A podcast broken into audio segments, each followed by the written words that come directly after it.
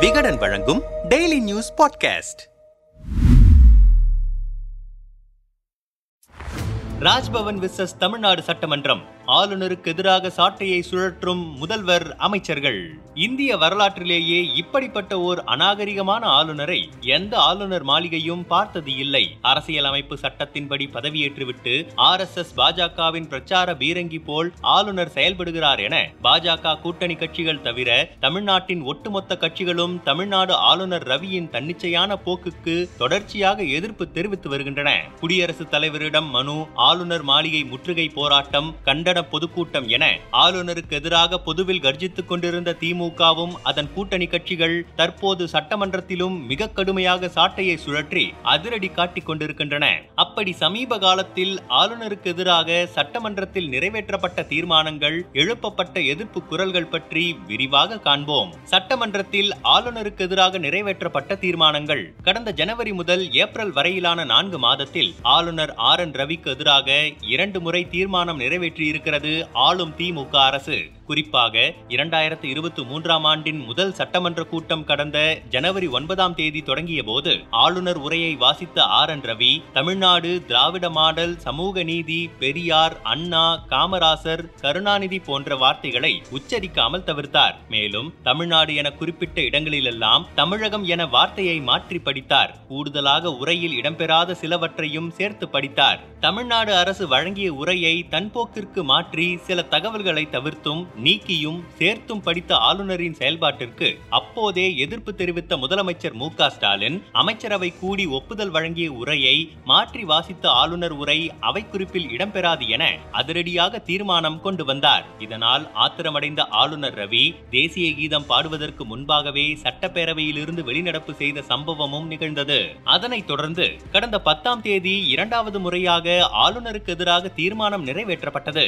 இதற்கு காரணமும் ஆளுநரின் தன்னிச்சையான நடவடிக்கைகள்தான். குறிப்பாக தமிழ்நாடு அரசு சட்டமன்றத்தில் நிறைவேற்றி அனுப்பிய பதினான்குக்கும் மேற்பட்ட சட்ட மசோதாக்களுக்கு ஒப்புதல் அளிக்காமல் ஆளுநர் ரவி கிடப்பில் போட்டு வந்தார். குறிப்பாக ஆன்லைன் ரம்மியால் நாற்பத்தி நான்கு உயிர் பலிகள் ஏற்பட்டும் ஆன்லைன் விளையாட்டுகளை தடை செய்யும் மசோதாவிற்கு ஒப்புதல் அளிக்காமல் காலம் தாழ்த்தி வந்தார். அந்த நிலையில் ஒரு நிகழ்ச்சியில் மாணவர்களிடம் பேசிய ஆளுநர் ரவி ஆளுநர் கிடப்பில் வைத்திருக்கும் மசோதாக்கள் நிராகரிக்கப்பட்டதாகவே அர்த்தம். நிறுத்தி வைக்கப்படும் மசோதாக்களை குறிப்பிடுவதற்கு வார்த்தை அலங்காரத்திற்காகவே நாகரீகமாக நிறுத்தி வைப்பு என்கிறோம். நிறுத்தி வைத்தாலே அது நிராகரிக்கப்பட்டதாகத்தான் பொருள் என தான் தோன்றித்தனமாகவும் பதிலளித்தார். இதற்கு பாஜக தவிர அனைத்து கட்சிகளும் கடுமையாக கண்டனம் தெரிவித்தன.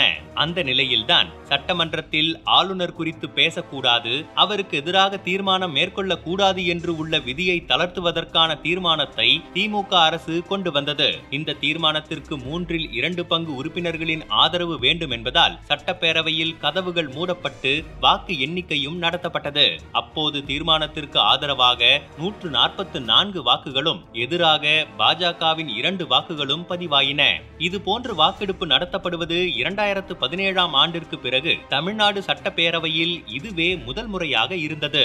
அதனை அதனைத் தொடர்ந்து ஆளுநர் ரவி தொடர்பாக முதலமைச்சர் மு க ஸ்டாலின் தனி தீர்மானம் ஒன்றை கொண்டு வந்து பேசினார். அப்போது ஆளுநர் அரசியல் சட்டத்தை கடந்து ஓர் அரசியல் கட்சியின் கண்ணோட்டத்துடன் செயல்படுவதால் இப்படி ஒரு தீர்மானத்தை ஒரே ஆண்டில் இரண்டாவது முறையாக நான் முன்மொழிய வேண்டிய நிர்பந்தத்தை ஏற்படுத்தி இருக்கிறார் நமது ஆளுநர் தமிழ்நாடு அரசிற்கும் தமிழ்நாட்டு மக்களுக்கும் நண்பராக இருப்பதற்கு தயாராக இல்லை என்பதை அவர் பதவியேற்றதிலிருந்து செய்யும் செயல்கள் ஒவ்வொன்றும் வெளிப்படுத்தி வருகின்றன என குற்றம் சாட்டினார். அதனைத் தொடர்ந்து மாநில மக்களின் குரலாக விளங்கும் சட்டமன்றங்களில் நிறைவேற்றி அனுப்பப்படும் மசோதாக்களுக்கு அந்தந்த மாநில ஆளுநர்கள் ஒப்புதல் வழங்க குறிப்பிட்ட கால நிர்ணயம் செய்யப்பட வேண்டும் என்று ஒன்றிய அரசையும் மாண்புமிகு குடியரசுத் தலைவர் அவர்களையும் வலியுறுத்துவது என்றும் மக்களாட்சி தத்துவம் மற்றும் மாட்சிமை பொருந்திய இந்த சட்டமன்ற சட்டமன்றத்தின் இறையாண்மை ஆகியவற்றுக்கு களங்கம் விளைவிக்கும் வகையில் தொடர்ந்து தமிழ்நாட்டு மக்களின் நலனுக்கு எதிராக செயல்படுவதை தவிர்த்து தமிழ்நாடு சட்டமன்ற பேரவையின் சட்டமியற்றும் அதிகாரத்தை நிலைநாட்டும் வகையில் இந்த பேரவை நிறைவேற்றி அனுப்பும் மசோதாக்களுக்கு உரிய காலத்திற்குள் ஒப்புதல் அளித்திட வேண்டும் என்று ஆளுநருக்கு உரிய அறிவுரைகளை ஒன்றிய அரசும் மாண்புமிகு குடியரசுத் தலைவரும் உடனடியாக வழங்கிட வேண்டும் என்றும் இந்த பேரவை ஒருமனதாக வலியுறுத்துகிறது. எனும் தீர்மானத்தை நான் மொழிகிறேன் என கூறி நிறைவு செய்தார். சட்டமன்றத்தில் ஆளுநரை விலாசி எடுத்த அமைச்சர்கள் உரை. சட்டமன்றத்தில் ஆளுநருக்கு எதிராக தீர்மானங்கள் நிறைவேற்றப்படுவது ஒருபுறம் இருக்க ஆளுநரின் செயல்பாடுகளை கடுமையாக விமர்சிக்கும் பேச்சுகளும் சட்டமன்ற உறுப்பினர்கள் அமைச்சர்கள் மத்தியில் அதிகரித்திருக்கின்றன. குறிப்பாக கடந்த பத்தாம் தேதி சட்டமன்றத்தில் பேசிய அமைச்சர் துரைமுருகன் ஆளுநர் பதவி தேவையில்லை என்பது எங்கள் கட்சி தோன்றிய போதே பிரகடனப்படுத்தப்பட்டிருக்கிறது. நாங்கள் எல்லாம் ஆளுங்கட்சியாக வருவோமா என்று தெரியாத போதே ஆளுநர் தேவையில்லை என்று தெரிவித்த கட்சி திமுக பல மாநிலங்களில் ஏற்பட்ட குழப்பங்களுக்கெல்லாம் காரணம் ஆளுநர்கள்தான். மேற்கு வங்கத்தில் மம்தாவோடு செய்த தகராறு காரணமாக சபாஷ் கொட்டி ராஜ்யசபா தலைவராக்கியிருப்பார்கள். அதை பார்த்துத்தான் நமது ஆளுநருக்கு ஒரு நப்பாசை. ஆளுநரை போய் பலமுறை நாங்கள் பார்த்திருக்கிறோம். முதல்வரோடு நான் சென்றிருக்கிறேன். பேசியிருக்கிறோம். ஆனால் பேசினோமே தவிர காரியம் ஒன்றும் நடக்கவில்லை. இவர் மனதில் ஒரு மாதிரியாக உள்ளே வைத்துக்கொண்டு பேசுகிறார். அவர் செய்யவில்லை என்றாலும் பரவாயில்லை. வாயை வைத்துக்கொண்டு சும்மா இருக்க வேண்டும். மசோதாக்களுக்கு ஒப்புதல் அளிக்காமல் இருப்பது என்பது நிராகரிக்கப்பட்டது என்று அர்த்தம் என ஆளுநர் பெருமையாக கூறி வருகிறார். அரசியலமைப்பு சட்டத்திற்கு எதிராக இருப்பவர்கள் ஆளுநராக மட்டுமல்ல இந்திய குடிமகனாகவே இருக்க தகுதியற்றவர்கள். உங்களுக்கு ஒரு கட்சி கொள்கை இருந்தால் ராஜினாமா செய்துவிட்டு போங்கள் என காட்டமாக பேசினார். மேலும் ஆளுநர் மாளிகையில் ஒளிபரப்பப்பட்ட சுதந்திர போராட்ட வீரர்கள் படத்தில் காந்தியும் இல்லை நேருவும் இல்லை. ஆனால் சாவர்கர் அடிக்கடி காட்டப்பட்டார். காந்தி இல்லாமல் சுதந்திர போராட்டமா? யார் அப்பன் வீட்டு பணத்தை யார் அப்பன் வீட்டு பட யார் அப்பன் வீட்டு பணத்தை வைத்து அவர் இல்லாத படத்தை காட்டுகிறீர்கள்?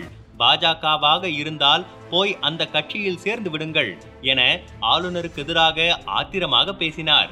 அதேபோல கடந்த பதினெட்டாம் தேதி தமிழ்நாடு சட்டமன்றத்தில் நடைபெற்ற மருத்துவத்துறை மானிய கோரிக்கை மீதான விவாதத்தின் போது அதேபோல கடந்த பதினெட்டாம் தேதி தமிழ்நாடு சட்டமன்றத்தில் நடைபெற்ற மருத்துவத்துறை மானிய கோரிக்கை மீதான விவாதத்தின் போது பேசிய அமைச்சர் மா. சுப்பிரமணியன் இரண்டாயிரத்து இருபத்தி ஒன்றாம் ஆண்டு செப்டம்பர் மாதம் இரண்டாம் தேதி தமிழ்நாடு முதலமைச்சர் மு. க. ஸ்டாலின் சித்த மருத்துவ பல்கலைக்கழக அமை சித்த மருத்துவ பல்கலைக்கழகம் அமைப்பது தொடர்பாக ஓர் அறிவிப்பை வெளியிட்டார். அந்த அறிவிப்பின்படி இதற்கான மசோதா தமிழ்நாடு சட்டப்பேரவையில் நிறைவேற்றப்பட்டு ஆளுநரின் ஒப்புதலுக்காக அனுப்பி வைக்கப்பட்டது. ஆளுநருக்கும் சித்த மருத்துவத்திற்கும் என்ன சண்டை என்றே தெரியவில்லை. ஆளுநர் அந்த மசோதாவிற்கு ஒப்புதல் தராமல் நீண்ட நாட்களாக இருப்பிலேயே வைத்திருந்தார். மேலும் தமிழ்நாடு முதலமைச்சரின் அழுத்தத்தின் காரணமாக கேட்டபோது மசோதா திருப்பி அனுப்பப்பட்டது. பிறகு இரண்டாவது முறையாக மசோதா திருப்பி அனுப்பப்பட்டது. இரண்டாவது முறையாக திருப்பி அனுப்பப்பட்ட பிறகும் கடந்த மாதம் ஆளுநர் ஒரு விளக்கம் கேட்டு அனுப்பியிருக்கிறார் என ஆளுநர் ஆர் என் ரவியை சாடினார்.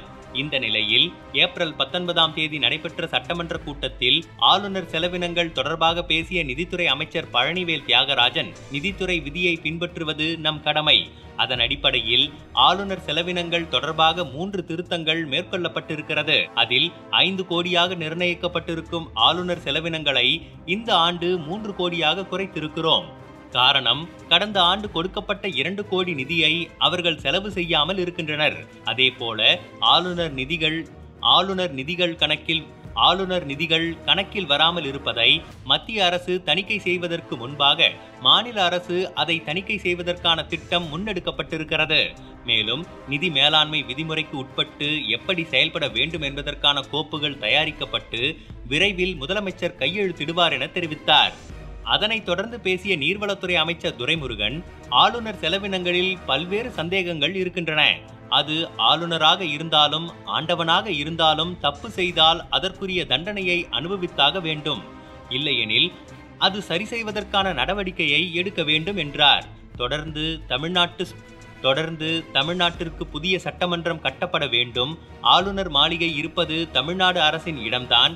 அங்கு கூட கட்டலாம் என ஆளுநரை சீண்டும் வகையில் கலாய்த்திருக்கிறார். இப்படி திமுக அமைச்சர்கள் மட்டுமல்லாமல் காங்கிரஸ் கம்யூனிஸ்ட் கட்சிகள் விசிகா தபாக என பல்வேறு கட்சிகளின் எம்எல்ஏக்களும் சட்டமன்றத்தில் ஆளுநர் தொடர்பாக தனி தீர்மானங்கள் நிறைவேற்றியும் விமர்சித்தும் பேசி வருகின்றனர்.